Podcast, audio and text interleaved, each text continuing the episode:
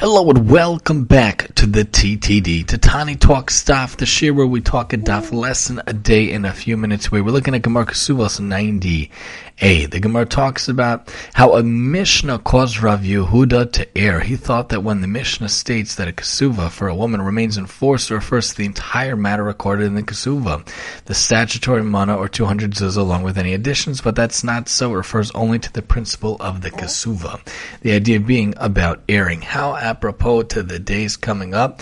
Yom Kippur is upon us, and we talk about Salachti Avisi Pashati Lefanecha Ashamnu Bagadnu. We erred, especially in front of Hashem.